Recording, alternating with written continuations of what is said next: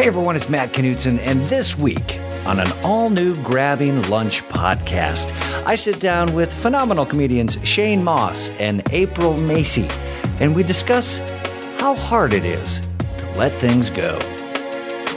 I always see those houses, like when you're like driving across country, you see those houses that are on the back of You're like, the it's trucks. A, it's a It thirty wasn't thousand necessary to dollar live in that house. house. Yeah, when you where it was. It's a, it's a, it's a twenty-five thousand dollar operation to Right. move a thirty thousand Move trailer. shit storm that you're- Hey, you get attached.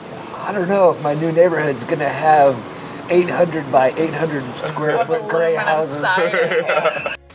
It's a Grabbing Lunch podcast. New episodes come out every Saturday, so find the show at grabbinglunch.com. We're also on iTunes, SoundCloud, Stitcher Radio, TuneIn, Swell, Spreaker, on Twitter at Grabbing Lunch, the Facebook.com slash Grabbing Lunch. As I said, new episodes come out every Saturday, including this Saturday with Shane Mauss and April Macie. Bring your house.